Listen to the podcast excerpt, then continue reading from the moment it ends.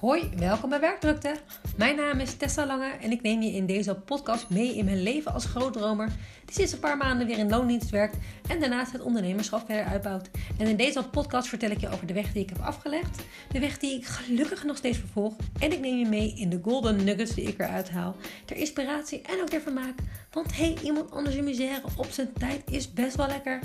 En in deze aflevering gaat het over mijn ontslag na een misstap van mijn baas. En een mini me-too momentje, zeg maar. Wel van lang geleden hoor. Gelukkig. Ja, mijn mini me-too momentje is er eentje, denk ik, die niet zo heel lang gaat duren om helemaal te vertellen. Maar toch misschien wel belangrijk is, omdat ik zeker sinds de MeToo um, hele parade, ik denk dat niet dat het 2020 was, maar 2019.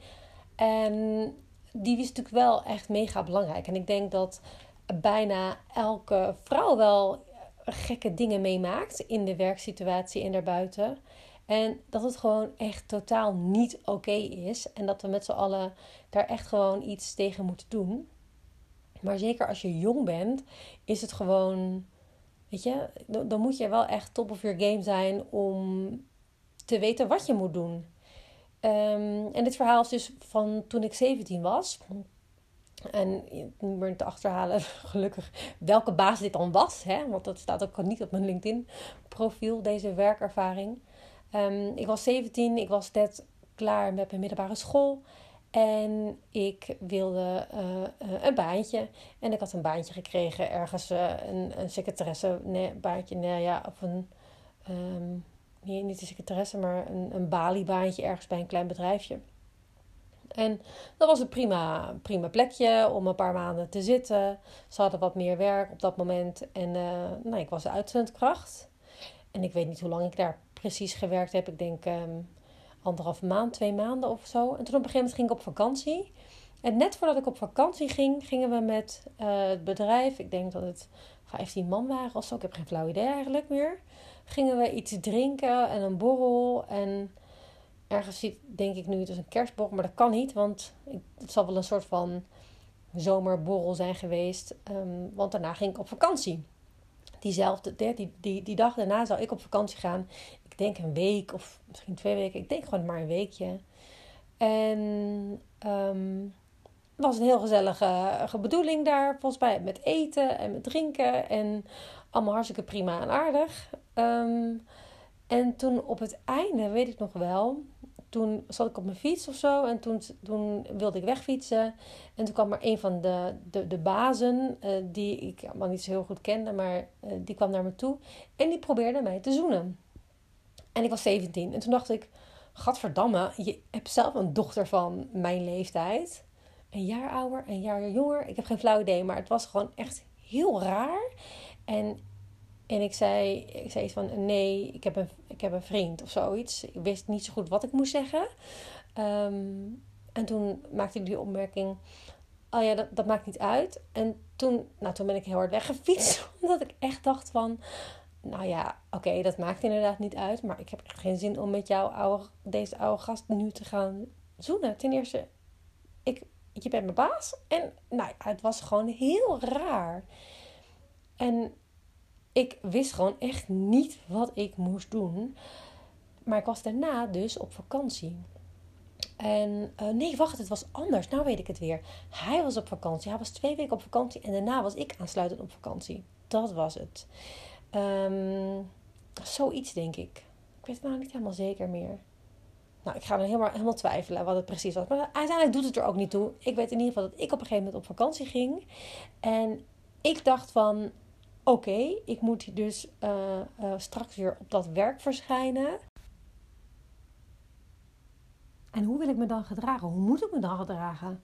Is hij er dan wel? Is hij er dan niet? Ik, ik denk dat misschien ging hij toch wel daarna pas op vakantie. Ik weet in ieder geval dat ik nog ergens iets dacht van... moet ik het iemand nog vertellen? Of moet ik nog... Ja, ik wist het gewoon echt niet. En ik had eigenlijk... Alles in mij zei, ik wil daar helemaal niet naar terug. Ik wil helemaal niet terug naar een bedrijf waar iemand werkt die zo'n actie heeft uitgevoerd of überhaupt uitvoert hè, dat hij naar mij een actie uitvoert. Misschien heeft hij dat naar andere mensen ook wel gedaan.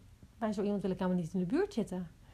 Dus ja, ik had voor mezelf eigenlijk wel bedacht dat ik, ehm, dat ik er niet meer wilde werken. Maar ik was 17 en dit was mijn, mijn, mijn baantje. En ik wist gewoon eigenlijk echt niet wat ik, ehm, wat ik moest doen. Ik had geen flauw idee. Ik was gedetacheerd, dus ik had ook naar mijn uitzendbureau kunnen gaan. Maar dat voelde. Het, het, ik kan me zo voorstellen, want dit is echt een mini-momentje. Er is uiteindelijk niks gebeurd. Een of andere oude vent heeft me proberen te zoenen en dat was mijn baas. Dat kan niet, dat mag niet, dat zou nooit moeten kunnen, dat zou nooit moeten mogen, dat, dat, dat moet nooit iemand meemaken. En het is zo duidelijk dat in zelfs dit kleine momentje ik niet wist wat ik moest doen, niet wist wat het juiste was. En ik wel duidelijk had dat ik weg wilde gaan. En ik ben dus op vakantie geweest. En ik heb een week lang me eigenlijk best wel rot gevoeld erover. Omdat ik weer terug moest. Of ik in ieder geval, ik moest iets zeggen, toch? Tegen iemand. Ja, dat was echt bizar. En ik weet dat de meeste mensen die zulke dingen meemaken, uh, helemaal niet zo'n mini-momentje meemaken, maar uh, heftigere dingen meemaken. Um, ja, dat is gewoon, dat, het, is, dat, het hoort gewoon echt niet. Weet je, dus als er ooit een keer zo'n mini-momentje is geweest, praat er met andere mensen over. Echt, want net zolang tot er iemand is die je gelooft, en net zolang dat je een oplossing hebt bedacht, wat jij wil gaan doen, waar jij je oké bij voelt. En um, achteraf, nu, hè, nu ik het meer dan tien jaar later, uh, nee, sorry, meer dan twintig jaar later terugkijk op deze, op dit, um, dit akkefietje, denk ik het, het minste wat ik had moeten doen op dat moment, was naar, naar degene toe gegaan uh, bij het uitzendbureau waar ik op dat moment uh, voor werkte. Nou weet ik dat die, diegene die mij toen hielp, haar vriend werkte bij hetzelfde bedrijf als waar, uh, hè, voor dezelfde baas dus. En ik weet dat, dat ook nog wel mee heeft gespeeld in hè, mijn, ja, wil ik, wil ik haar of hun dat aandoen dat die gast dat dus heeft gedaan, omdat er ook nog een, een persoonlijke relatie is voor, voor hun. Hè? Een, een, een arbeidsrelatie tussen haar vriend en deze man. Um, dat heeft wel meegespeeld dat ik het niet heb gedaan. En tegelijkertijd had ik dat natuurlijk wel moeten doen. Ik weet dat ik jaren later nog een keer op een ander moment dat ik een baan zocht, um, naar ditzelfde uitzendbureau ben geweest. En ik het toen wel heb laten vallen. Omdat ze toen ook vroeg. Want ja, dit was opeens was het contract afgelopen. Wat was er eigenlijk gebeurd? en toen heb ik het dus verteld. En zij vertelde dat haar vriend ook niet meer bij dat bedrijf werkte. Um, en zij, zij, zij, zei echt, oh, dat had je echt zo mogen. Dat, dat je, ik, vind het, ik vind het heel spijtig dat je dat niet hebt verteld. Want zij was natuurlijk ook op een bepaalde manier verantwoordelijk voor mij. Um, zeker omdat ik minderjarig was. En ja, ik was eigenlijk voor haar aan het werk. En ik werd ge, uh, uitgezonden als uitzendkracht neergezet bij dat bedrijf. Dus ja, en dus ik had het haar willen vertellen. Achteraf had ik het meteen willen doen. En misschien zelfs gewoon van mijn vakantieadres om het maar van mijn bordje af te krijgen. Want natuurlijk had ik er wel met mensen over gesproken, maar in mijn hoofd bleef het malen. Dus mijn advies in ieder geval als er zulke dingen gebeuren, is spreek er met mensen over. En ga echt, echt, echt na wat er voor jou nodig is om het af te sluiten. Om hier een, weet je, dat je er oké mee kan leven. Want hoe, hoe het bij mij uiteindelijk afliep, toen ik dus terugkwam van vakantie, lag er bij mij een brief op de mat. Een brief waarop werd gezegd dat ik niet meer terug hoefde te komen in mijn werk, naar mijn werk. En dat kan natuurlijk, hè, als uitzendkracht. Die kan je gewoon zo in één keer um, ja, eruit bonjouren uh, met een brief. Nou is dat natuurlijk het meest onaardige wat je kan doen. Nadat iemand een tijdje uh, heeft gewerkt en waar je gewoon een goede relatie... Ja, ik had gewoon een goede relatie met iedereen um, in het bedrijf. Dus het was echt een hele rare manier om afscheid te nemen. Um, maar dit was natuurlijk gewoon... Die baas had natuurlijk ook bedacht van... Kut, wat moet ik hier nou weer mee? Uh, ik heb natuurlijk... Die realiseerde zich ook wel dat hij zich uh, belachelijk had gedragen. En die wilde natuurlijk ook in één keer zo uh, in één keer van me af. En het was voor mij echt een hele erge opluchting. Oh, ik hoef niet meer terug. Ik hoef niemand meer te spreken. Ik hoef hem nooit meer te zien. Ik hoef ook al die collega's nooit meer recht in de ogen te kijken. En tegelijkertijd is het natuurlijk wel echt de meest laffe, de meest laffe manier om je eigen fouten te, te verdoezelen van zo'n man. Echt, dat kan echt niet gewoon. Maar ja, twintig jaar geleden, dus al meer dan twintig jaar geleden. Uh, waar, ja, dat is nu echt klaar. En, uh, maar mijn advies aan jou is, als het zoiets een keer gebeurt, praat er met mensen over. Want het kan gewoon niet meer. En we hebben gelukkig die hele MeToo-beweging gehad. En we weten dat er mannen en vrouwen um, misbruik maken van hun positie. En um, ja, weet je, dat hoef je niet te, dat hoef je niet te tolereren, dat hoef je niet, um, niet te accepteren. En als iemand je niet gelooft, ga dan gewoon naar de volgende toe. Er zal altijd iemand zijn die je wel gelooft als jij dit nodig hebt. En meestal heb je het wel gewoon nodig, want iets ontkennen wat er wel gewoon is geweest, is gewoon, ja, vreselijk als ik ook van die podcast luistert over true crime, zoals mensen wel zeker uh, 20, 30 jaar geleden, uh, nee, langer geleden, ik denk in de jaren, ah, nee, 40 jaar geleden, dat er een of andere, wat was nou weer laatst? Een, een, uh, een verhaal van een, een, een, een, moeder die had een vriend en een zevenjarige dochter. En dat die vriend toen op een gegeven moment al die zevenjarige dochter uh, verkracht had. Uh, en haar moeder en, die, en, zijn vriendin, dus op dat moment, um, gewoon gedrogeerd had. En uiteindelijk met na beraad met de politie over gehad had van ja, nee, dan, laten we maar geen aanklacht doen. Want ja, dat, ja gelukkig, die, ik, ik, ik, gelukkig, ik weet niet, maar ik heb het idee dat die tijden er niet meer zijn. Want ja, het, het is gewoon vreselijk. Het is gewoon echt vreselijk. Want als iemand weet je, zo iemand iets doet, wie zegt niet dat hij het volgende keer weer niet gewoon weer doet bij de volgende? Zeker als je een beetje een machtspositie hebt.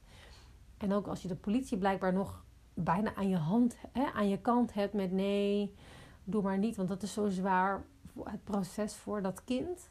Ja, maar hoe, denk, hoe zwaar denk je dat het is als, ja, als je er niks mee doet? Dus um, Anyways, ik hoop in ieder geval, mocht er zo, ik hoop dat het je nooit gebeurt. Ik hoop dat je dit mini-me-too momentje echt al, uh, uh, dat je dat al nooit kan voorstellen. Dat je nooit zoiets mee hebt gemaakt. Maar helaas, de cijfers wijzen uit dat het, uh, de meeste vrouwen iets ergers hebben meegemaakt. Dus, um, nou ja, niet normaal. En um, praat erover met mensen, dat zou ik zeggen. Want je hoeft er echt zeker niet meer rond te lopen. En er zijn altijd mensen te vinden die je wel geloven en wel vertrouwen. Dus um, ja, anyways, dit, ik, kan hier, ik kan er eigenlijk nog steeds niet bij dat mensen zo zijn. Maar hier sluit ik me af. Tot de volgende keer.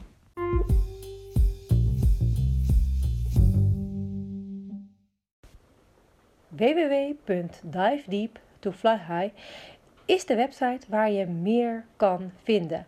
Onder andere het gratis e-book wat je kan downloaden 10 stappen voor young professionals om next level te gaan. Daarin leg ik je de stappen uit die ik nog steeds verder uitdiep om het werk makkelijker, lichter, leuker te maken. En daar kan je de link en informatie vinden over het Next Level Me membership. En we staan helemaal aan de vooravond ervan, dus je kan met de founding members horen. En nu voor slechts 1 euro tot eind februari heb je lid. Kun je daarna beslissen of je blijft of niet. En dan gaan we samen de stap maken naar die next level. Um, en je hebt toegang tot mij. En daarbij de eerste vijf mensen die zich aanmelden, krijgen een week lang Foxer support. En als je dat interessant vindt, de, uh, luister dan even de bonus die er online staat.